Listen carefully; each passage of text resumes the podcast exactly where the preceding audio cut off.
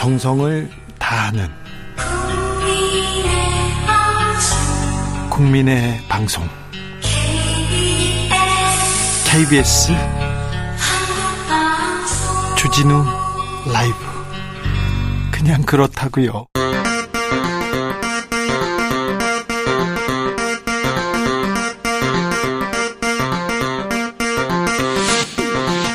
주진우 라이브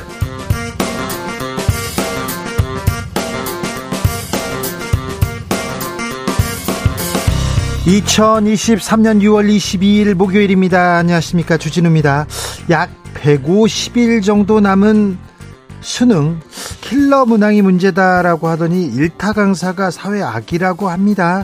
학생들은 혼란에 빠져 있는데요. 도대체 공교육 혁신과 킬러 문항 일타 강사는 어떤 관계가 있는 걸까요? 사교육 걱정 없는 세상 킬러 문항 전문가와 함께 현장의 목소리 들어봅니다.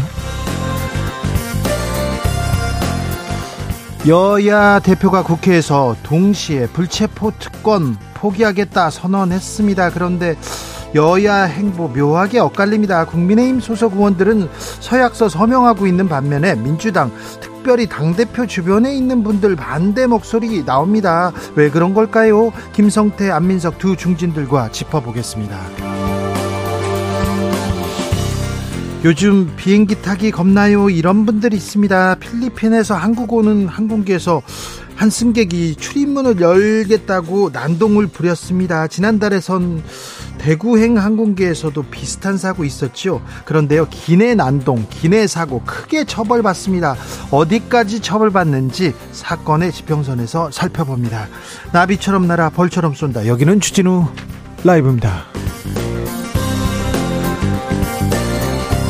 오늘도 자중자애 겸손하고 진정성 있게 여러분과 함께 하겠습니다. 오늘은 5월 5일 음력 5월 5일 단오입니다. 옛날에는요 무더위 잘 지내려고 잘 지내겠다 그러면서 이렇게 창포물에 머리 감고 씨름하면서 어, 장마와 무대, 무더위를 대비했다고 합니다. 일요일부터 장마 소식이 있습니다. 음, 장마 준비해야 되는데 어떻게 여러분께서는 어떻게 장마 대비하고 있습니까?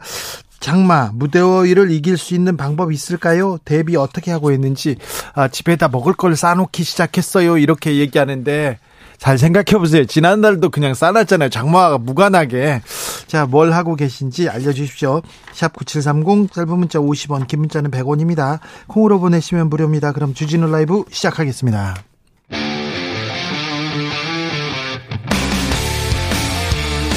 탐사보도 외길 인생 20년. 주 기자가 제일 싫어하는 것은?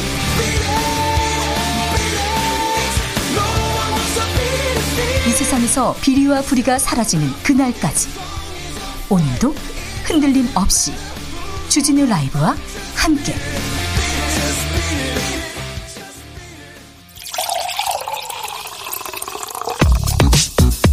진짜 중요한 뉴스만 쭉 뽑아냈습니다. 주스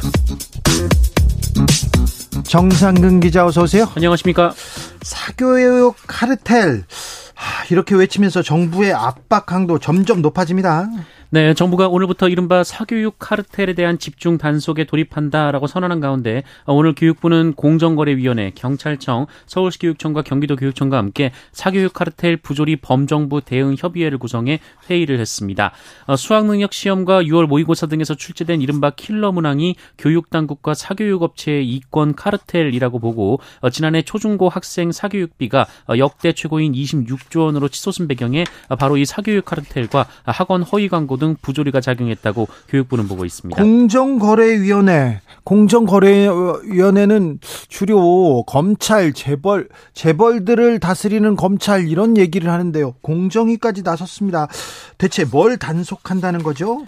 네, 일단 2주간 집중 신고 기간을 운영하는데요. 이 사교육 카르텔이라는 용어가 분명하지 않아서 어, 사교, 사교육계에서는 이 귀에 걸면 귀걸이식의 단속이 이루어질 수도 있다. 어, 이런 우려가 나오고 있다는 보도도 있었습니다. 네. 어, 일단 언론에서는 수능 출제위원 출신을 학원에서 광고하는 방식이 아닐까 어, 이렇게 추정을 하고 있는데요. 네. 어, 사교육 업계에서는 입시 설명회도 하지 말자는 얘기가 나오고 있다라는 보도도 있었습니다.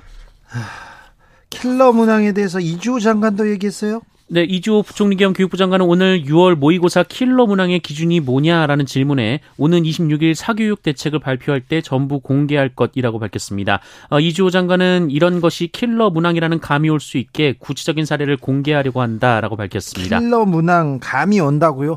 도대체 킬러 문항이 뭔지 어, 잠시 후에 아, 킬러 문항을 만들었던 그런 전문가한테 이게 무슨 소린지 좀 물어보겠습니다. 공교육 정상화, 사교육비 절감. 이건 역대 정권에서 항상 외쳤던 내용입니다. 그런데 왜 어, 현장은 더 혼란에 빠졌고 더 불안한지 그 내용도 좀 짚어보겠습니다. 아, 경제가 걱정입니다. 수출 계속 어렵다고 합니다. 중국과의 관계 아, 여기에서 큰 어려움이 있는데요. 중국과의 교육에서 21년 만에 적자가 났습니다. 네, 지난해 우리나라는 중국과의 무역에서 21년 만에 처음 적자를 봤습니다. 한국은행 발표에 따르면 지난해 경상수지는 298억 달러 흑자로 2021년에 비해 흑자 폭이 절반 이하로 급감했는데요. 어, 특히 대중국 경상수지는 2021년 234억 1천만 달러 흑자에서 어, 지난해 77억 8천만 달러 적자로 돌아섰습니다. 300억 어, 달러 이상 줄어든 셈입니다. 반면 대미국 경상수지 흑자는 1년 사이에 455억 4천만 달러에서 677억 9천 5천만 달러로 늘었습니다만 중국에서 줄어든 규모에는 미치지 못했습니다. 일본과의 무역은 어떻습니까? 네, 지난해 177억 달러 적자입니다만 이 적자 폭은 20% 정도 줄었습니다. 어, 유럽연합과는 경상수지가 적자였으나 지난해는 흑자를 봤고요. 동남아와는 흑자 규모가 많이 줄었습니다. 윤석열 대통령 프랑스에서 베트남으로 갔습니다. 네, 윤석열 대통령이 오늘 베트남을 국빈 방문했습니다. 윤석열 대통령 부부는 베트남 입국 후 의장대를 사열한 뒤 공항을 떠났고요. 베트남 동포들과의 간담회, 한국어 교육기관 방문 등이 예정돼 있었습니다. 어, 또한 동행 경제인들과의 만찬 간담회도 할 예정입니다. 어, 이번 방문에는 이재용 삼성전자 회장, 최태원 SK그룹 회장, 정의선 현대차그룹 회장, 구광모 LG그룹 회장 등 재계 총수를 포함해 205명의 경제사절단이 동행했습니다. 일본에서 일본에서도 후쿠시마 오염수 방류 반대한다 이런 목소리는 커져만 가고 있습니다. 네, 일본의 전국 단위 어업 조합인 전국 어업 협동조합 연합회가 오늘 후쿠시마 제1원전 오염수 해양 방류에 반대한다라는 결의문을 채택했습니다. 4년 4년 연속으로 결의안을 채택을 했는데요. 어, 연합회는 일본 정부가 어민 지원에 500억 500억 엔 규모의 기금을 창설하고 어, 안전성 설명회를 여는 등 일부 조치는 긍정적으로 평가했으나 원전 사고 오염수 해양 방류는 세계적으로 경험이 없는 일인 만큼 어민들이 미래 불안을 떨쳐버릴 수 없다라고 지적했습니다. 어, 그 외에 일본 현지 시민단체들의 반대 집회도 이어지고 있습니다. 지난 8년간 출생했는데 신고되지 않는 아이들이 2,000명이 넘는다고요? 네, 어, 감사원은 지난 2015년부터 작년까지 지난 8년간 출산 후 출생 신고가 되지 않은 영아가 2천여 명에 달한다라고 추산했습니다. 어, 감사원은 이들 중 위험도를 고려해서 23명만 선별 조사한 결과 최소 3명이 숨진 것으로 파악했는데요. 어, 이에 오늘 보건복지부는 아이들에 대한 전수조사에 나서겠다라고 밝혔습니다. 정부는 의료기관이 지자체에 아이의 출생 사진을 사실을 즉시 통보하는 이 출생 통보제를 추진하고 있습니다만 의료계는 행정 부담과 시스템상 문제에 대한 책임 소재 등을 들며 반대하고 있습니다. 또한 병원 출산을 꺼려서 아예 병원 밖에서 출산을 할 수 있다라는 우려도 나오고 있습니다. 아, 50억 클럽 의혹을 받고 있는 박영수 전 특검이 검찰에 소환됐습니까? 네, 박영수 전 특검이 오늘 겸, 검찰에 소환됐다라는 보도가 나왔습니다. 어, 대장동 개발업자들로부터 불품을 받기로 약속했다는 이른바 50억 클럽 의혹의 피의자 신분인데요. 이 박영수 전 특검은 우리은행 이사회 의장으로 재직하던 지난 2014년 어, 대장동 일당 컨소시엄에 우리은행을 연결해주는 대가로 200억 원 상당의 땅과 상가 건물 등을 약속받은 혐의를 받고 있습니다. 50억 클럽에 들어있는 사람들이 많습니다. 그런데 왜 다른 사람들은 수사를 하나도 안 하고 요. 하고 있는데 소식이 안 들리는 건가요? 아니면 안 하나요? 아, 수사에 진척이 있다는 얘기를 들어보지 못했어요. 어, 언론사 사주가 있고요. 다른 뭐 삼성 고위 관계자도 있고요. 다른 검사들 많은데 왜, 왜 박영수 전 특검 얘기만, 얘기만 나오는지 저는 조금 이해가 안 갑니다. 음, 넷플릭스가 돈을 많이 벌죠, 우리나라에서. 우리나라 콘텐츠로 돈을 더 많이 법니다. 그런데 망 사용료 지급에 대해서는 부정적인 입장을 냈네요. 네, 넷플릭스 공동 최고 경영 책임자인 테드 서랜도스가 한국을 찾아 국내 콘텐츠 창작자들과 이야기를 나누었는데요. 네, 서랜도스 CEO는 기조연설을 통해서 향후 3년간 25억 달러를 한국 콘텐츠에 투자할 예정이라고 밝혔습니다. 한국 콘텐츠에 투자한다 하지만 한국 콘텐츠를 사가지고 더 많은 돈을 버는 거잖아요. 네, 그러나 망사용료에 대해서는 사실상 지급 반대 입장을 밝혔는데요. 서렌도스 CEO는 좋은 생태계를 만들고자 노력하고 있고 어, 전 세계 인터넷 서비스 제공 사업자의 인터넷이 좀 더 빨라질 수 있도록 투자한 바 있다라면서 앞으로도 투자를 지속할 예정이고 ISP와 CP가 좋은 컨텐츠 제공을 위해 함께 노력해야 한다라고 말했습니다. 그래서 망사용료는 안 내겠다는 거 아니에요? 정확한 언급은 없었습니다. 네. 우리나라에서 돈만 벌고 이게 또 뭐 하는 건지. 내년은 365일이 아니라 366일입니까? 네, 과학기술정보통신부는 2024년은 윤년이 끼어 있어서 1년이 366일이 된다라고 밝혔습니다. 어, 그래도 주 5일제를 적용받는 노동자들은 올해보다 쉬는 날이 이틀 더 많아서요. 총 119일이 될 전망이고요. 어, 여기에는 22대 국회의원 선거일인 4월 10일도 공휴일로 포함됐습니다. 어, 내년에 가장 긴 연휴는 추석 연휴인데요. 9월 14일 토요일부터 18일 수요일까지 5일입니다. 네. 어, 사흘 이상 연속 휴일은 모두 5번으로 내년 1월 1일 이 새해 첫날 연휴가 토, 일, 월 어, 이렇게 사흘이고요. 네. 어, 설과 3일절 그리고 어린이날 연휴 역시 사흘입니다. 네. 어, 여기에 제주도는 4.3 희생자 추념일, 그 전북 정읍시는 동학 농민혁명 기념일, 어, 광주광역시는 5.18 민주화운동 기념일이 공휴일이 됩니다. 아, 네, 그렇군요. 아주 유용한 정보네요. 네. 네. 하루 더 쉽니다. 아, 이 소식 뭐 즐겁게 듣는 사람들 많았을 거예요. 일요일부터 본격적으로 장마가 시작됩니까? 네, 기상청은 오늘부터 24일까지 이동성 고기압의 영향으로 맑은 날이 이어지겠으나 20 일요일인 25일부터 장마철에 접어든다라고 밝혔습니다. 어, 현재 장마 정체 전선 전선은 어, 대만 북쪽에서 일본 남해상에 걸쳐 있는데요. 25일 그 가장자리가 우리나라 쪽으로 북상을 합니다. 또 정체 전선 위에 저기압이 발달하면서 25일에서 27일은 전국에 장맛비가 내릴 전망입니다. 아, 다만 중부지방은 25일부터 26일부터 비가 내릴 가능성이 높다라고 하고요. 어, 다만 이때 비가 꽤 많이 내릴 수도 있다고 합니다. 주스 정상근 기자 함께했습니다. 감사합니다. 고맙습니다. 장마 대비 어떻게 하세요? 여러분의 장마 대비법 좀 알려주세요. 물어봤습니다. 홍승표님께서 장마 대비해서 장화 샀고요. 우산도 큼지막한 걸로 준비했습니다. 우비도 눈에 잘 띄게 노란색으로 사놨습니다. 요즘은 비가 오면요 폭포처럼 쏟아져서 우산 하나만으로는 안 되겠더라고요. 아 이거 걱정이에요. 아, 지구가 조금씩 더워지면 1도 올라가면 뭐 벼락도 많이 치고 집중호우 많이 아, 집중호우 계속된다고 하는데 아 맞습니다. 우산 하나만으로 안 될 때가 있어요. 항성이님 장마 대비해서 제습제 사가지고요 옷장, 이불장, 신발장 구석구석 넣어 놓았고요. 신발 위에 더 신을 수 있는 비닐 신발도 사뒀습니다. 아 이렇게 다 대비하시는군요. 어, 어 저는 전혀 뭐 장마 대비 안 했었는데 우혜진님 장마 기간 동안 이불 빨래가 힘들 것 같아서 이번 주 내내 이불 빨래 했습니다. 꿉꿉한 집안 구석구석 둘 제습기도 많이 사뒀고요. 아 장마 건강하게 보내봐요 주라 가족들 아 이렇게 대비하시네요. 2399님 장마철에는 감자를 쪄서 먹는 것이 몸에 좋습니다. 10kg 주문했습니다. 자, 어, 장마에 감자가 좋다는 건 처음인데요. 알겠습니다. 오, 최수연님 장마철에는 하지 감자 찌고요. 팥칼국수 해주시던 어머니 생각납니다. 아 감자가 아 그러고 제철입니다. 제철이에요. 생각해보니 0147님 11살 반려견 달봉이 비옷 샀어요. 전에 입히던 게 구멍이 나가지고요. 큰일 꼭 밖에서 보겠는데 비가 오나 눈이 오나 산책해야 되거든요. 올 장마 잘 보내겠죠. 아, 달봉이도 장마 잘 보내야 될 텐데. 주진우 라이브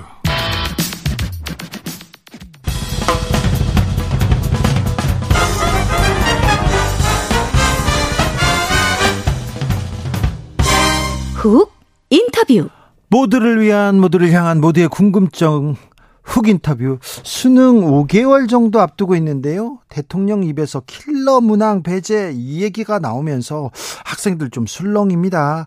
공교육 혁신하고 킬러 문항 사이에 도대체 어떤 상관관계가 있는지 전문가한테 좀 물어보겠습니다. 킬러 문항을 직접 많이 만들었다고 합니다. 그런 교재도 썼고요. 그리고 사교육 독점 있다. 문제 대안을 계속 제시하고 있는 킬러 문항 전문가입니다. 문호진 사교육 걱정 없는 세상 연구원 안녕하세요. 아, 네. 주진 기자님 안녕하십니까? 네. 사교육 걱정 없상의 문호진입니다. 네. 어, 직업은 직업은 또, 또 따로 있죠. 네, 지금 일단 뭐 의사로 지금 일하고 있습니다. 네. 아니 근데 의사인데 왜 지금 킬러 문항에 관심을 갖게 됐습니까? 음, 뭐 일단 2020년에 그러니까 좀 이제 어떤 의사 진료 거부 사태를 거치면서 네. 음, 그렇게 어떤 좀 의사들이 어떤 지방 의료 어떤 지방 의료라든지 네. 어떤 의료 격차와 인프라 문제에 대해서 좀 관심이 없는 이유 중에 하나가 예. 저는 어떤 교육의 강당구심성에 있다는 판단을 좀 했었습니다. 그 교육에서 문제가 있다고요? 네, 그렇습니다. 그게 어떤 원인 중에 하나고 예. 개인적으로 어떤 좀 대치동 모의고사의 어떤 탄생에서 예. 의도하지 않았지만 좀 여파를 좀 한 것이 있다 보니까 네.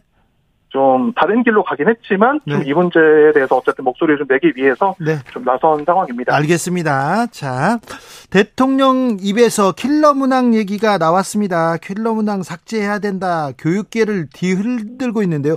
킬러 문항이 뭐예요? 아, 좀 이게 다 모두가 좀 이게 어떤 공식 용어가 아니라서 혼선이 있는 것 같습니다. 네. 근데 이제 고난도 문제는 당연히 킬러 이전에도 킬러라는 말이 나오기 이전에도 있었거든요. 그렇죠. 근데 이제 과거에는 어떤 볼 수 없었던 고난도 문항에 대해서 자연스럽게 그냥 붙은 명칭이라고 생각을 하면 네. 그 이전에 어떤 고난도 문항하고 구분되는 특징을 알면 네. 이제 킬러 문항이 뭔지도 어느 정도 합의를 할 수 있다고 저는 생각을 합니다. 네. 아주 저 보통 보통 난이도의 문제가 있는데 한두 문제는 매우 어렵고 어렵게 내서 좀 이렇게 난이도를 난이도를 높인다 그런 문제라고 보면 되죠. 네, 뭐 이제 지금은 반드시 그렇지는 않습니다만 적어도 킬러 문항이 등장하던 시점에서는 그런 문제가 분명히 있었습니다. 네. 그러면요. 킬러 문항이란 얘기를 왜 만들어냈나요? 그 어떻게 킬러 문항을 여기에다 넣게 된 거죠? 물론 이것도 이것보다는 조금 복잡하긴 합니다만 실상은 네. 기본적으로는 저는 만점자 1%를 꺼내들었던 2012년도 수능 때 이게 처음 출연한 계람이라고 봅니다. 예. 당시 어떤 예를 들어서 문과 수학 수학 나형의 만점자 비율이 네. 2012년에 0.97%, 예. 그 다음에 0.98%, 예. 그 다음에 0.97%, 거의 완전히 정확히 1%에 맞췄는데, 네, 그러네. 이상하네요. 네. 정확하다는 것에서 솔직히 좀 위화감이 좀 느껴지는데, 네. 이때부터 평가원이 시험의 어떤 교육적인 목표보다, 예. 그러니까 변별을 우선시하는 만점 방지 문제를 넣게 됐다고 판단을 합니다. 아, 만점 못 맞게. 네, 그렇습니다. 네. 좀 그래서 어떤, 그래서 이, 이 문제를 냈는데 사람들이나 그 학원가에서는 이 문제를 킬러 문항이라 이렇게 말을 만들었다는 거죠? 네, 그렇습니다. 이게 그냥 누군가를 틀리도록 하는 의도를 네. 수험생들이 직접 느꼈으니까, 아, 예.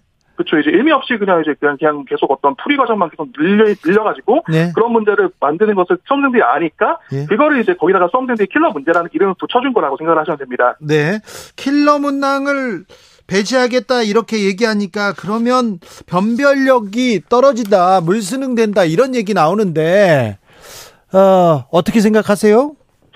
사실 일단 가장 오해를 받는 부분 중 하나가 시험 전체의 난이도하고 예. 개별 문항의 난이도는 다릅니다. 네. 역설적으로 소위 아까 말씀드렸던 만점자 1% 수능과 킬러 문항이라는 거는 네. 역대 가장 어려웠던 수능 중 하나인 1, 2년도 수능에 대한 대책이었습니다. 예. 이게 그러니까 이제 특정 문항에 대해서 예상 가능한 변별력을 몰아줘서 반점 방지하고 예. 나머지 문제를 쉽게 내다 보니까 예. 시험 자체가는 오히려 훨씬 쉬워진 겁니다. 예.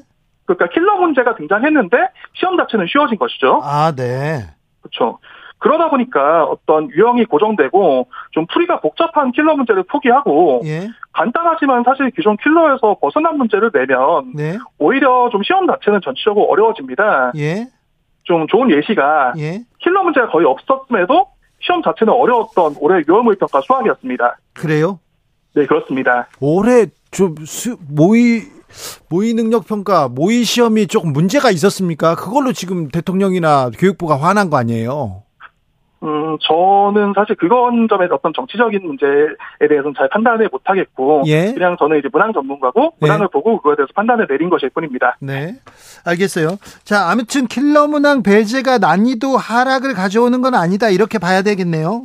네, 반드시 그렇진 않을 수 있다. 시험을 운영하기에 따라서 그렇게 말씀드릴 수 있을 것 같습니다. 킬러 문항 삭제되니까 이제 어 학원 학교에서는 준 킬러 문항이 등장해서 비슷한 역할을 할 것이다. 이런 네네. 뭐 이런 그 학원도 생겼다. 이렇게 얘기하는데 이거는 어때 어떻게 보십니까? 어, 이게 정답률이 낮은 문제가 킬러 문제라고 하는 오해 때문에 네. 현장에서 이게 혼란이 빚어지고 좀 수험생들이 힘들어하는 거라고 봅니다. 네. 때문에 이제 당국이 이것만 명확하게 교통 정리를 해주면 학생들의 혼란도 많이 벌어질 거라고 생각을 하는데요. 예. 그러니까 준킬러라는 용어가 좀, 좀 유행하면서 네. 좀 학생들이 좀 사- 어려워하는데 예. 준킬러하고 킬러는 기본적으로 구분되는 개념이 아닙니다. 예. 본질은 결국에는 어떤 비교육적인 변별 목적의 문항이 존재한다는 거고 예. 소위 말하는 준킬러 중에서도 앞서 말한 킬러 문항의 특성이 있다고 하면 예. 킬러 문항으로 보고 문제 삼는 것이 맞습니다. 네. 그리고 앞서 말씀드렸던 것처럼 어떤 정답률이 낮아도 킬러 문제라고 보기 어려운 문제도 있습니다. 네. 아까 유형무의 평가 수학을 예시로 들었었죠. 네. 거기서 이제 가장 좀 정답이 낮은 문제가 22번이었었는데 네. 그 문제는 사용되는 개념이 복잡한 것도 아니고 특별히 어떤 함정이 있지도 않아서 딱히 변별을 목적으로 출제한 문제가 아닙니다. 네. 그럼에도 이제 학생들이 좀 체감 시험에 어떤 체감 난이도 좀 높게 느끼다 보니까 정답이 낮아진 거다. 결과적으로 예. 그렇게 생각을 하시면 될 것, 생각을 하시면 될 것 같습니다. 비교육적 목적의 문항 이 얘기는 또 어떤 얘기입니까? 그냥 뭐 틀려라 이렇게 내, 내는 문제가 있다는 겁니까? 그렇죠. 그러니까 어떤 그게 어떤 퍼즐화라고 저는 설명을 하는 편인데 네. 그러니까 어떤 교육 과정의 개념이라든지 취지하고 무관하게 그냥 문제풀이 어떤 경우의 수를 복잡하게 만들어서 네. 그냥 그것들을 이제 좀 복잡하게 전개하고 네. 좀 풀어내야지 어쨌든 그좀 시간이 걸려서 풀어내야지 정답 정답을 낼 수 있는 그런 형태의 문제라고 생각을 하시면 될 것 같습니다. 근데 킬러 문항 이 문제 때문에 킬러 문항은 이거 학원 가야 풀 수 있습니까? 킬러 문항 때문에 사교육을 받는 학생들이 절대적으로 유리하다 이렇게도 얘기하는데요. 그렇죠. 근데 이제 약간 저는 이게 분명히 어쨌든 간에 제가 이제 시사인에서 다뤘던 기사를 생각을 해보시면 네. 그때 이제 강남의 특정 학원에서 의대 정시 합격자의 절반이 매출된다는 것은 명확하게 사실로 인정하고 가야 됩니다. 네. 그 당연히 그렇다 보니까 그 학원에 가야지 어쨌든 의대 어떤 의대, 의대 같은 곳을 가는 데 있어 굉장히 절대적인 유리함을 느끼는 것 같은 사실이고요. 예. 다만 어떤 킬러 유사문항만 어떤 가져간다고 해서 예. 수험 대비가 이루어질 수는 없습니다. 네. 그러니까 킬- 킬러 문제 그 자체는 어떻게 보면 학원의 비법은 아닙니다. 그래요. 네, 그렇습니다. 자, 의대 합격자의 절반이 한 학원에서 나왔다. 그러면서 수치를 이렇게 공개하셨어요. 네. 근데 이 학원에서 그러면 킬러 문항을 잘 풀, 어, 가르쳐 주고 그런 것이 아닙니까? 그러니까 정확히 말하면 킬러 문제의 존재 자체라기보다는 네. 그러니까 그 킬러 문제를 푸는 과정은 좀 굉장히 비직관적이고 고통스럽습니다. 네. 그런 과정들을 사실 그러니까 이제 그냥 대치동 바깥에서 체계적인 어떤 그거를 훈련 프로그램 없이 문제만 가져가서 가서 따라갈 수는 없는 겁니다. 그래요. 그렇습니다. 네. 그러니까 그러다 보니까 예를 들어서 제가 나중에 좀 말씀드리겠습니다만 찍어야 되는 것도 있고 예. 좀 아니면 이제 그냥 숫자를 그냥 대입해가지고 그냥 결과론적으로 푸는 것도 있고 예. 이런 식으로 각종 사실 어떤 좀 시험 그러니까 어떤 문항의 취지하고는 전- 전혀 관계없이 시험의 기술. 그렇습니다. 시험의 기술들을 가르치는 것인데 네. 근데 이제 수험생이면 그래도 정석으로 문제를 풀려는 욕구들이 다 있습니다. 예. 근데 이제 그들한테 어떤 그런 찍기라든지 최적화는 굉장히 직관과 관성에 반하는 일입니다. 예. 실력하고는 상관없죠. 그렇죠. 그러다 보니까 그거를 관점을 뒤집어지고 그거를 이제, 이제 머리가 아니라 손으로 생각하게 하고 네. 그런 것들을 입력을 해줘야지 그 학원을 거쳐서 이제 수능에서 고등점을 받게 되는 거다. 그게 진짜 학원의 레시피다. 그렇게 생각을 하시면 될 것 같습니다. 그 학원에서는 특정 문제를 푸는 이런 방법들, 그런 비법, 꼼수 이런 것도 알려주고 훈련시킨다는 거죠. 네, 그렇습니다. 아, 그렇군요. 아, 예전에는 쪽집게 가해 이런 얘기가 있었는데 요즘은 이런 학원이 있군요. 그렇죠. 근데 이제 거기서는 어떤 그냥 쪽집게 과외로 그냥 이거 이거 이거 나온다라고 하면 그래서 이거 이거 이거 그냥 대기해가지고 그냥 외워서 들어가면 문제 점- 점수가 잘 나오는 네. 굉장히 좀 간단한 방식의 어떤 해킹이 이루어졌다고 한다면 네. 그러니까 사실 그 킬러 문제 자체는 킬러 문제가 어쨌든 간에 그러니까 이제 자체를 푸는 것만으로는 대개 수험 대비 안 되니까 예. 그거를 반복 숙달해서 어쨌든 여러 가지 좀 요령들을 거기다 덧붙여야지 고득점이 가능하다 보니까 네. 그래서 좀 대치동에 어떤 특별한 비법이 없다. 아, 네. 과거에 쪽지기 과외, 과외하고 과외 이제 과외하는 좀 물론 이제 성격이 다르긴 하죠. 네. 그럼에도 불구하고 어쨌든 이게 좀 고득점을 받게 하는 기재가 있음에도 불구하고 어 인감을 들으면 되는데 왜 이게 이제 이제 이게 좀 대치동에서만 대비가 가능하다고 하냐 네. 이런 식의 반박이 가능한 것이라고 봅니다. 아, 그럴까요? 킬러 문항을 삭제하면 사교육 경감 대책이 될 수 있긴 합니까? 음 일단 지금 저는 킬러 문제가 뭔지 명확하게 알게 이해를 하고 있습니다만 네. 좀 킬러 문항이 뭔지 지금 구체적인 정의가 잘 안 돼 있는 것 같습니다. 아, 일단 그, 네. 아, 지금 말씀하시는 분들도 네 그렇습니다. 네.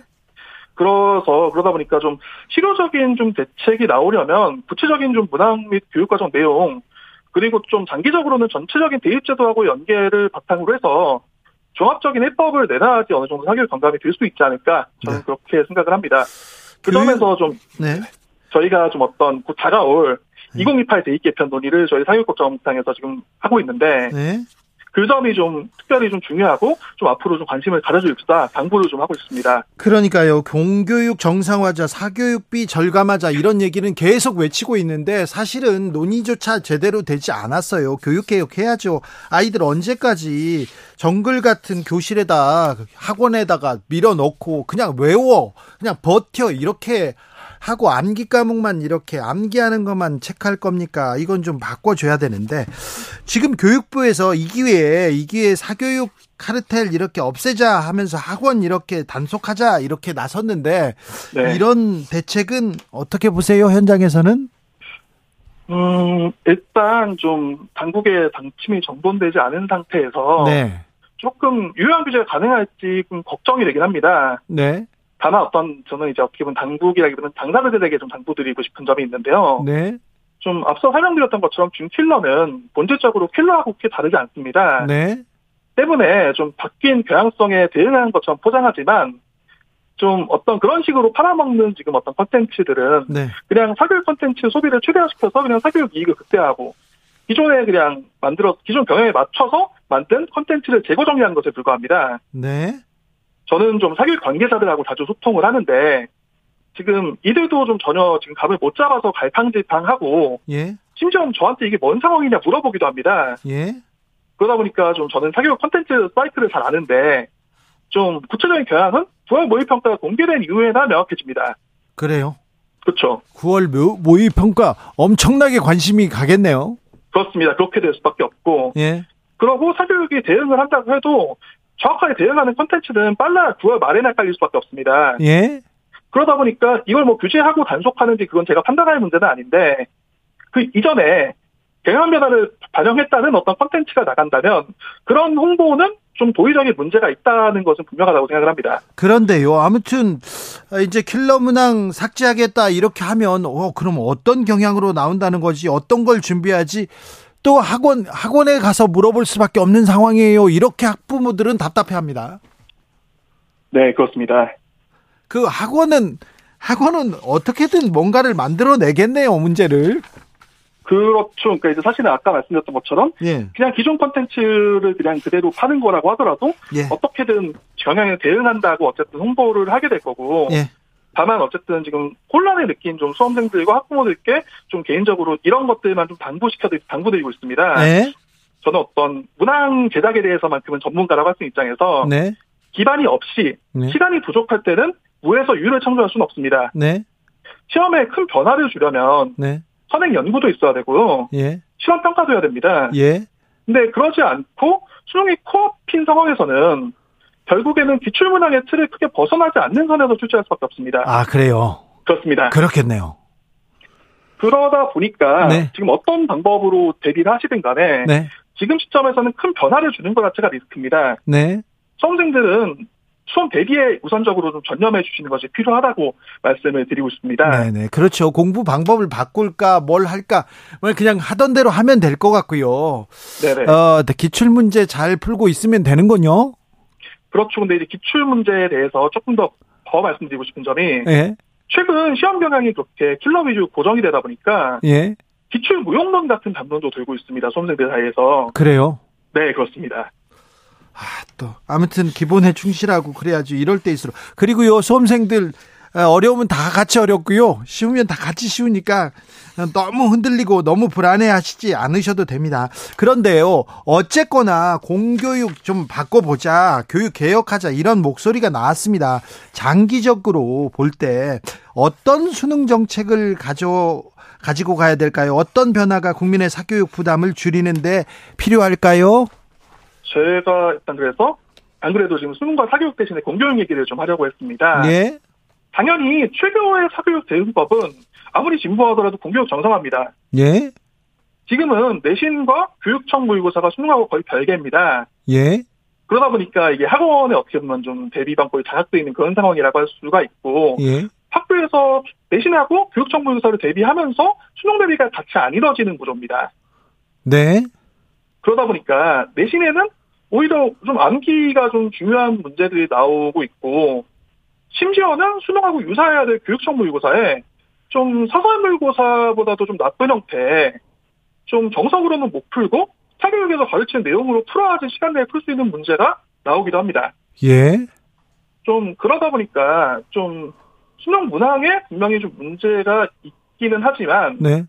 그러니까 그렇게 어떤 내신하고 교육청에서 약간 좀 잘못된 것들이 누적이 되면서 좀 어, 어떻게 보면 수험생들의 대비 방법 자체가 약간 좀 잘못돼 있고 그러다 보니까 좀 고3이 불리하고 N수생이 지금 이제 굉장히 유리한 그런 상황이거든요. 그래요. 네, 그렇습니다.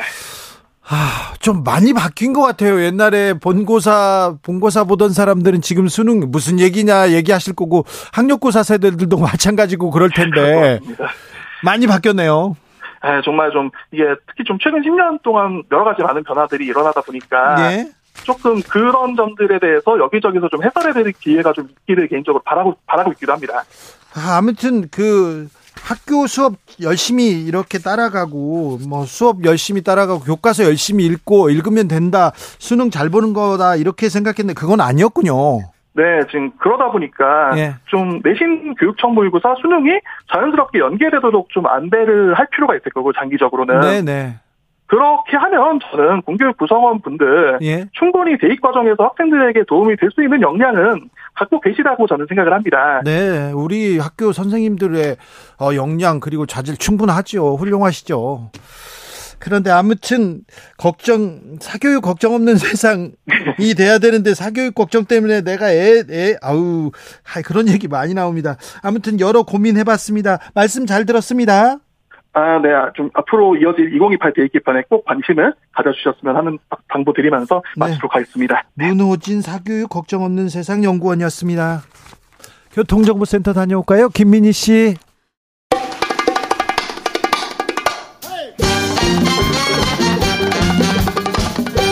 지금 우리가 꼭 알아야 할 뉴스 평범하지 않게 선견 버리고 깊고 넓게 분석해 드립니다. 사건의 지평선.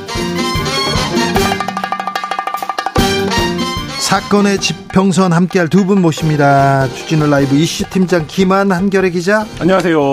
오늘은 특별한 법조팀장 모셨습니다. 한국법 전문가입니다. 송희라 변호사님. 네, 안녕하십니까. 네. 사건 번호 062 오늘의 사건명은 비행 중에 기행, 타인에게는 악행. 이거 하면 안 돼. 이 얘기를 좀 해보겠습니다. 요즘 비행기 타기 무서워요 하는 분들 있는데 자, 이슈 팀장의 브리핑으로 네. 시작합니다. 네, 아직도 뭐 이 사건 생생히 기억하실 텐데요. 네. 지난달 26일이죠. 제주에서 출발해서 대구로 오던 아시아나 항공기에서 네. 어, 비상 탈출구 출입문을 여는 사건이 발생을 했습니다. 네. 뭐 당시에 타고 있었던 사람들이 영상으로 찍기도 하고 생생한 이제 화면들이 전해져서 네. 아 비행 도중에 문이 열리는 게 저렇게 위험한 일이구나. 그렇죠. 영화를 너무 많이 보셨나 네. 봐요. 미션 임파서블 안 됩니다, 네, 이거. 그게 이제 위치가 이제 착륙하기 10분 전이어서 굉장히 상대적으로 낮은 고도에 있을 때였습니다. 원래 네. 이제 비행기가 압력이 있기 때문에 안 열린다면서. 예, 고고도에서는 문이 안 열리는데 이게 낮은 지역이 한 200m 정도 상공에서 문이 열렸는데 그래도 안 열려야 되는데 그래서 열렸어요. 어쨌든 어 이 시속 이제 260km 속도로 하강하고 있던 도중에 그래서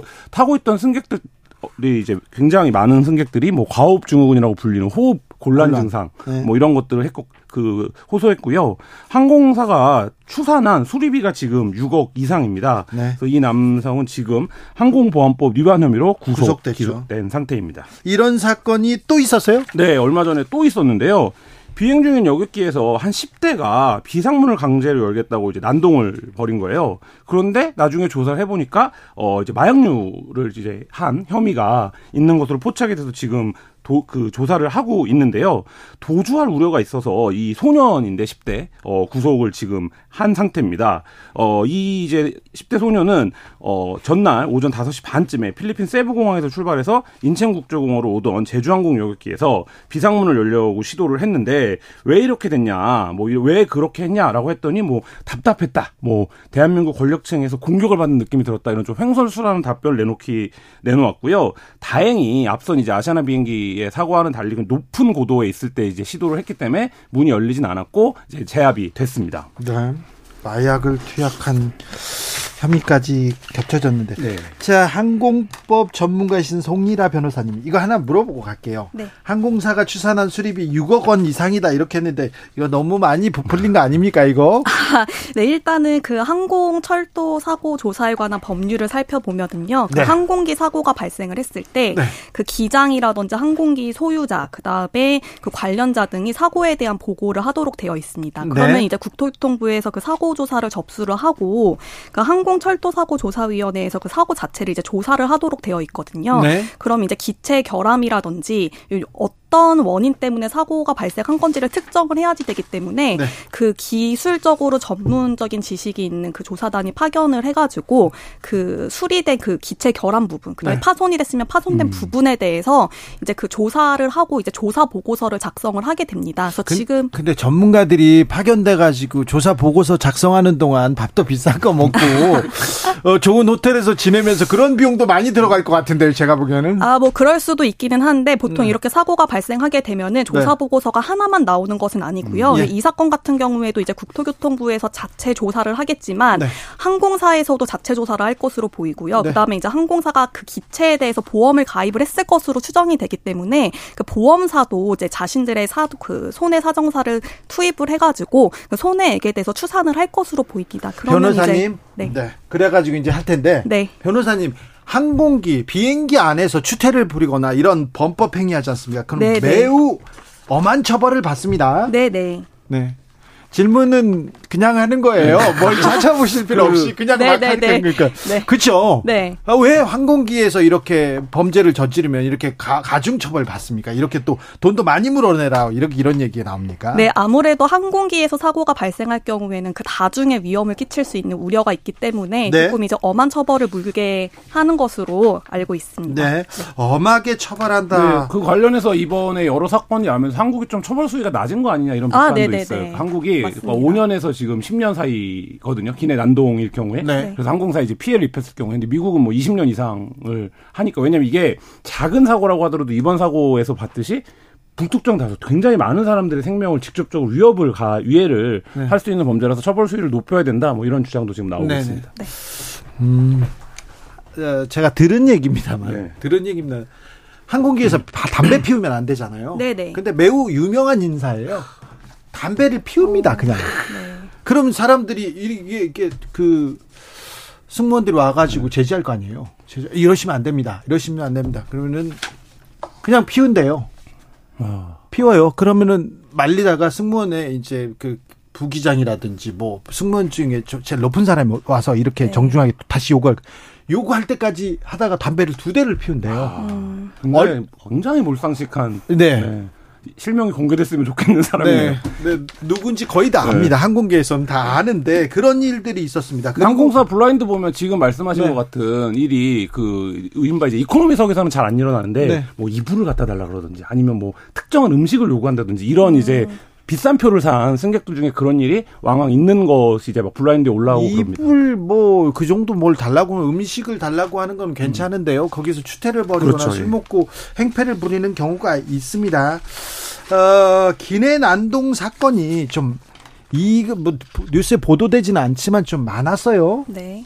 네, 뭐 굉장히 좀 여러 건들이 보도가 돼서 요새는 특히 이제 SNS에 찍혀요. 네. 타고 있는 사람들이 찍기 때문에 이제 문제가 되는데 중소기업 대표의 2세로 알려진 사람이 이제 네. 베트남에서 하노이에서 비행기를 타고 오다가 추태를 부린 거예요. 그러니까 네. 뭐 반찬을 갖고 뭐라고 하기도 하고 반찬을요? 네, 왜 나한테 뭐 반말을 하냐? 뭐 네. 이렇게 이제 얘기를 하기도 하고 이게 굉장히 많이 벌어지는 일입니다. 이게 이 고충을 호소하는 어, 승무원들이 굉장히 많아요. 그러니까 네. 반말을 한다든지 제공되지 않는 거를 요구한다든지 네. 뭐 이런 부분은 그러다가 갑자기 뭐 괴성을 지르고 손으로 뭐 항공기 벽을 치고 뭐 이런 사건이 있었고 이를 이제 승무원이 제지하니까 이 승무원도 같이 폭행을 하는 뭐 이런 우- 사건이 있었습니다. 우리나라 항공사에서 그랬을 네. 거예요. 외국 항공사한테는 뭐 이렇게 못할 거요. 근데 이때 굉장히 유명한 사람이 한 명이 등장을 합니다. 네. 누구냐면 어 유명한 팝 가수죠. 리처드 막스가 리처드 막스가요? 네, 승객이었는데 네. 같이 승무원들과 이 사람의 난동을 제지해서 이게 굉장히 좀 SNS에 널리 퍼졌던 사건입니다. 엄히 처벌해야죠 이런 사람들.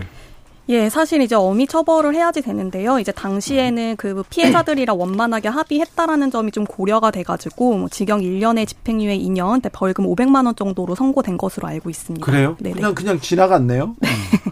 왜 이렇게 이분이 이, 이분이 네 뭐 뭐 그리고 또 유명한 사건은 뭐 그 라면 상 이른바 이제 라면 상무 사건이죠. 라면 그러니까 상무. 뭐 라면 상무 어떻게 됐어요? 네. 뭐 이분은 지금 뭐 대법원까지 가서 뭐 자기의 해고가 부당하다 뭐 이렇게 이제 소송을 진행을 했는데 뭐 라면 상무 기억하시죠? 그 사건 기억 못 하시는 분들이 있을 것 같은데 이게 2013년 일입니까? 네, 13년 일인데 뭐 네. 밥이 나왔는데 이 밥이 본인 입맛에는 안 맞은 거예요. 그러니까 설리겄다라는 거예요. 그래서 라면을 달라. 라면을 끓여왔는데 저 비즈니스석을 타면요 라면을 끓여줍니다. 라면을 끓여주는데 그 라면이 맛있습니다. 네. 그래가지고 라면 끓여와라 얘기를 했는데 네네. 그래서 라면도 또 입맛에 안 맞다. 물이 많다. 짜다. 네. 이렇게 얘기를 하면서 수차례 이제 라면을 다시 끓여오라. 이렇게 하다가 결국에는 어 라면을 가져온 승무원의 머리를 어 앞에 있던 잡지를 말아갖고 때립니다. 네. 그래서 이런 몰지각한 네. 뭐 이 부분과 관련해서 이제 굉장히 좀 이게 유명해졌고 예? 다 미국 사법 당국이 이 사실을 인지하고 입국을 거부합니다. 예. 그리고 어, 이 사람 결국 돌아오는데 사건이 알려지면서 이때 아마 이 무렵에 처음으로 아 갑들은 한국 사회에서 갑으로 사는 갑질. 사람들은 네. 이렇게 횡포를 부리냐 네. 이런 이제 공분이 일었고 회사가 해고를 했어요. 예. 그래서 이제 이거에 불복 소송을 제기해서 소송을 했는데 법원은 어, 이 소송을 모두 받아들이지 않았습니다. 네. 참 라면 상무. 네. 그러니까 이분도 좀 강, 엄하게 처벌 받았어야 되는데 처벌 처벌 받았어야 되는데 네, 뭐 회사를 안 다니는 거 정도로 정리가 됐는데, 그러니까 이 사건을 계기로 해서 승무원들에게 갑질을 하는 이런 일들이 이후에 아 이게 중대한 어쨌든 사회적인 공분을 사는 범죄가 될 수 있다 이런 이제 여론을 촉발시켰던 계기가 됐던 사건이었습니다. 변호사님 우리나라 처벌이 야- 좀 약해요. 외국은 굉장히 엄하게 경 아, 뭐 기내에서 난동 아, 부리지 그럼요. 않습니까? 그러면요 기내에서 크게 목소리를 내지도 않았어요. 네. 제가 보기엔 그런데 어, 그 승무원하고 막 다투더라고요. 그런데 어떤 얘기가 오, 오가더니 비행기가 내렸어요. 착륙했는데 착륙했는데 좀 잠시 기다려달라고 하더니 그 경찰들이 아니, 들어와서 바로 바로. 수갑을 차가지고 가는 네. 경우를 봤어요. 네. 제가. 네네. 근데 우리나라는 그렇진 않죠. 네, 뭐 아직까지는 뭐 그렇게까지 강력하게 제압이 되거나 뭐 네. 엄하게 처벌되거나 이런 사례가 있는 것은 아닌 것으로 알고 있는데 지금 최근에 발생한 그 두 건의 그 비상문 개문 예. 사고, 개문 시도 사고 요것 때문에 지금 굉장히 많은 우려를 하시는 분들이 늘어나고 있고 또 모방 범죄에 대해서도 걱정하시는 분들이 굉장히 많기 때문에 그러니까요. 네, 이런 분위기가 고조가 되다 보면은 이제 그 처벌 수위도 점차 강화되는 쪽으로 개정이 되지 않을까 예상을 하고 있습니다. 저도 네. 이번 방송 준비하면서 이제 그 비행기 사 어디 문이 열렸나를 찾아보니까 저도 비행기를 탈 때마다 어, 저 문을 누가 열면 열리나 이 생각을 항상 했던 자리더라고요. 그런 생각을 왜 해? 아 근데 이게 근데 문이- 그런 생각이 돼요. 네, 그러니까 거기 한 명밖에 안 앉고 승무원은 옆에 동석도 네네. 안 하고 이런 자리여갖고 네. 근데 지금 말씀하신 것처럼 이 일이 너무 떠들썩해져서 혹시라도 이 10대 소년도 답답해서 그렇죠. 문을 열어보려고 네. 했다라는 아유, 건데 그러면 안 되겠- 예, 그러니까 모방 범죄를 막을 방법이 좀 필요해 보입니다. 착륙했을 때도 그 거기 건드리거나 아. 물어보면 안 됩니다. 네. 이제 더 좀 각별히 좀 잘 대비해야 될 것 같습니다. 3716님께서 항공사 오너 일가는 땅콩 가지고 뭘 해도 더 엄한 처벌 안 받았잖아요. 얘기하는데 땅콩 해양 얘기를 안 할 수가 없네요. 이 사건도 좀 알려주십시오. 이 가장 유명한 항공기와 관련된 한국사에서 가장 유명한 사건이 아닐까 싶은데요. 네. 이른바 이제 땅콩 해양 사건이죠.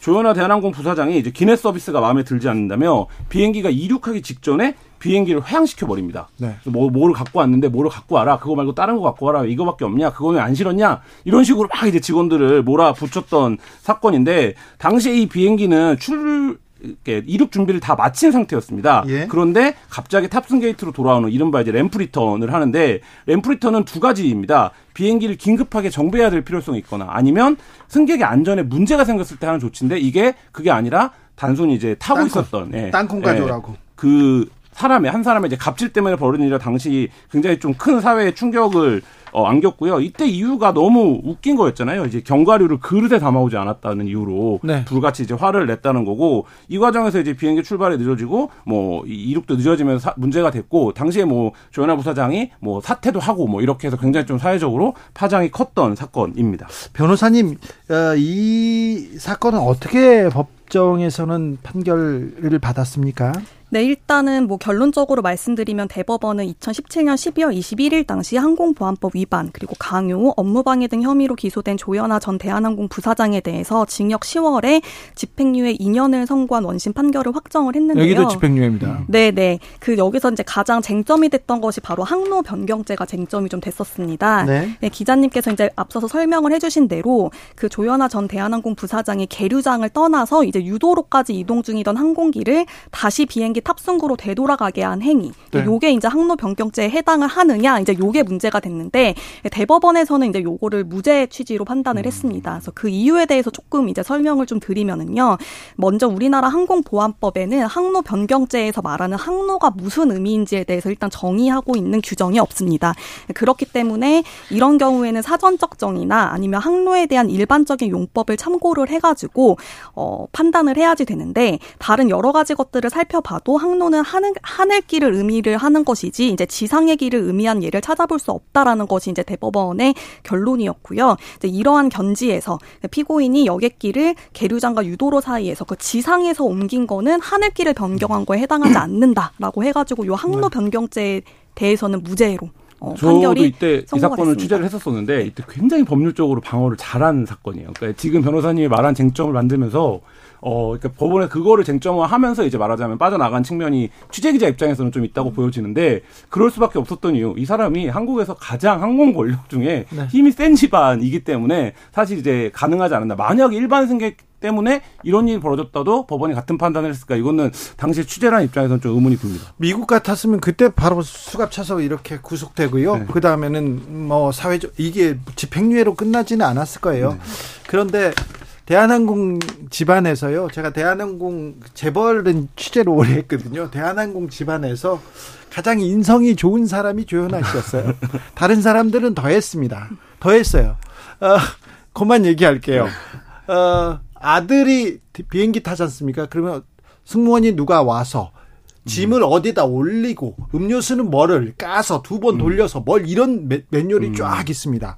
어 뭐지? 사모님이 탔을 때는 어떤 경우? 이런 얘기가 있었는데 그 집안에서 가장 가장 성격이 좋다는 사람이 이 정도였으니까 대한항공 사실은 예, 항공사에 이렇게 대한 이렇게 한국 국적기 이렇게 붙는데 너무 창피했어요. 뭐 당시에도 뭐 국적기의 지위를 폐지해야 된다 이런 여론이 굉장히 강했었고 네. 뭐이 사건으로 인해서 이제 대한항공의 뭐 주가가 굉장히 뭐 폭락하기도 하고 뭐 이런 여러 가지 일을 겪었는데 네. 지금 말씀하신 것처럼 뭐 그 오너 일가들이 항공기를 마치 자기 개인 차량인 것처럼 네. 어, 이용했던 건 아니냐 뭐 이런 이제 비판도 그때도 많이 이제 제기가 됐었습니다. 지금 이제 아시아나하고 대한항공 합병됐는데 합병됐어요. 그래서 코로나 때는 힘들다 어렵다 했는데 사실은 어, 승객이 줄어서 그렇지 화물 같은 된 거는 굉장히 잘 됐고 돈도 많이 벌었거든요. 그런데 지금은 이제 승객도 많고 이제 해외 여행이나 여행 수요가 많아졌는데 이게 비행기 값 안 내려요. 이거 승- 항공료 안 내립니다. 변호사님 이거 이거 소송해야 되는 거 아닙니까? 죄송합니다. 저 초면인데 어 대본과 전혀 상관이 없지만 네네. 아, 이거는 너무 폭리를 취하고 있는 것 같은데 독점적 지위를 가지고 있잖아요. 네네. 그 소비자들이 이거 소송해야 되는 거 아닙니까? 네, 저도 이제 여행을 갈 때 항공권 알아보면은 음, 네. 뭐 그런 마음이 드는 것은 충분히 제 그럼 변호사님이 좀 해주세요. 네, 제가 검토를 해보고 네. 네. 맡기시겠다는 분들이 많이 생기면은 모아서 한번 고민을 해보도록 아니, 하겠습니다. 지금 많아요. 두 배, 아니, 코로나 전에 비해서 두 배가 올랐어요. 근데 두 배 올라야 될 이유가 별로 없거든요. 네. 기름값이 많이 올랐어요. 내, 내렸거든요. 네. 근데 일반 승객들은 지금 말씀하신 대목에서 이렇게 요금을 많이 주고 타는데 예전보다 서비스가 너무 부실하다. 네. 이런 얘기도 굉장히 많거든요. 지금. 땅콩도 잘안 네. 줍니다, 우리는. 승무원들도 그 얘기를 막 이제 네. 그 블라인드나 이런 데서 하고 있는 상황이기 때문에 네, 네. 항공 서비스의 질이 좀 높아질 필요는 있는 것 같습니다. 네. 네. 아, 조금 이따 가지 마시고 저 구석에 만- 만나서 이게 이게 국민들을 위해서 어? 이 항공사 이용 객들을 위해서 좀 이 소송했으면 좋겠어요. 변호사님 네. 어떻습니까? 아, 네, 저도 할 수 있다면 할 수뭐 하면은 좋겠다라는 생각이 드는데요. 네. 근데 이제 뭐 제가 항공사 편을 드는 것은 아니지만 이제 저도 소비자 입장에서 네. 네, 코로나 시국이 많이 완화되고 있는데 왜 아직도 그 비행기 좌석 수가 좀 제한이 되어 있는 것 같고 그래서 이제 뭐 가격적인 측면도 조금 이제 좀 내려오지 않는 것 같고 왜 이제 이런 문제가 발생을 하는가 이제 고민을 한번 해보니까 예. 그 항공 그 당시에 이제 좀 휴직하셨던 승무원분들도 많이 계시고 하셔가지고 항공 편수를 이제 갑자기 늘리기에는 좀 준비가 되지 않는 측면이 있다 여러 가지 측면으로 자, 이제 준비는 그런 말씀도 근데 하시긴 준비는 하시더라고요. 회사, 예, 회사 네네. 사정인데 네네. 항공사분들이 많이 출근을 안 하면 원가 절감 그럼 인건비를 줄었잖아요. 네네네. 근데, 근데 왜 왜- 가격이 내리지 않느냐? 그렇죠. 왜 네네. 우리가 티켓을 더 그게 비싸게 사야 되는지. 네네. 저는 근데 소비자 운동 차원에서 놓고 보면 항공료 티켓이 정해지는 메커니즘을 소비자들이 전혀 모르잖아요. 그래서 네네네. 같은 티켓이 어떤 날은 비싸고 몇 아, 번 검색을 네네네. 해보면 더 비싸지고 누구는 100만 원 주고 사고 네. 누구는 50만 원 주고 사고 네, 누구는 땅콩만 먹고 그런 그 상품이 사실 별로 많지 않은데 네네. 그 부분이 좀 함- 시장에 합리화되는 것도 한 방안이겠다 이런 생각도 해봅니다. 네. 여기는 시- 의식의 흐름대로 진행되는 그런 방송입니다. 오늘 반가웠습니다. 송미라 네. 변호사님, 김한 기자 감사합니다. 네, 감사합니다. 네, 감사합니다.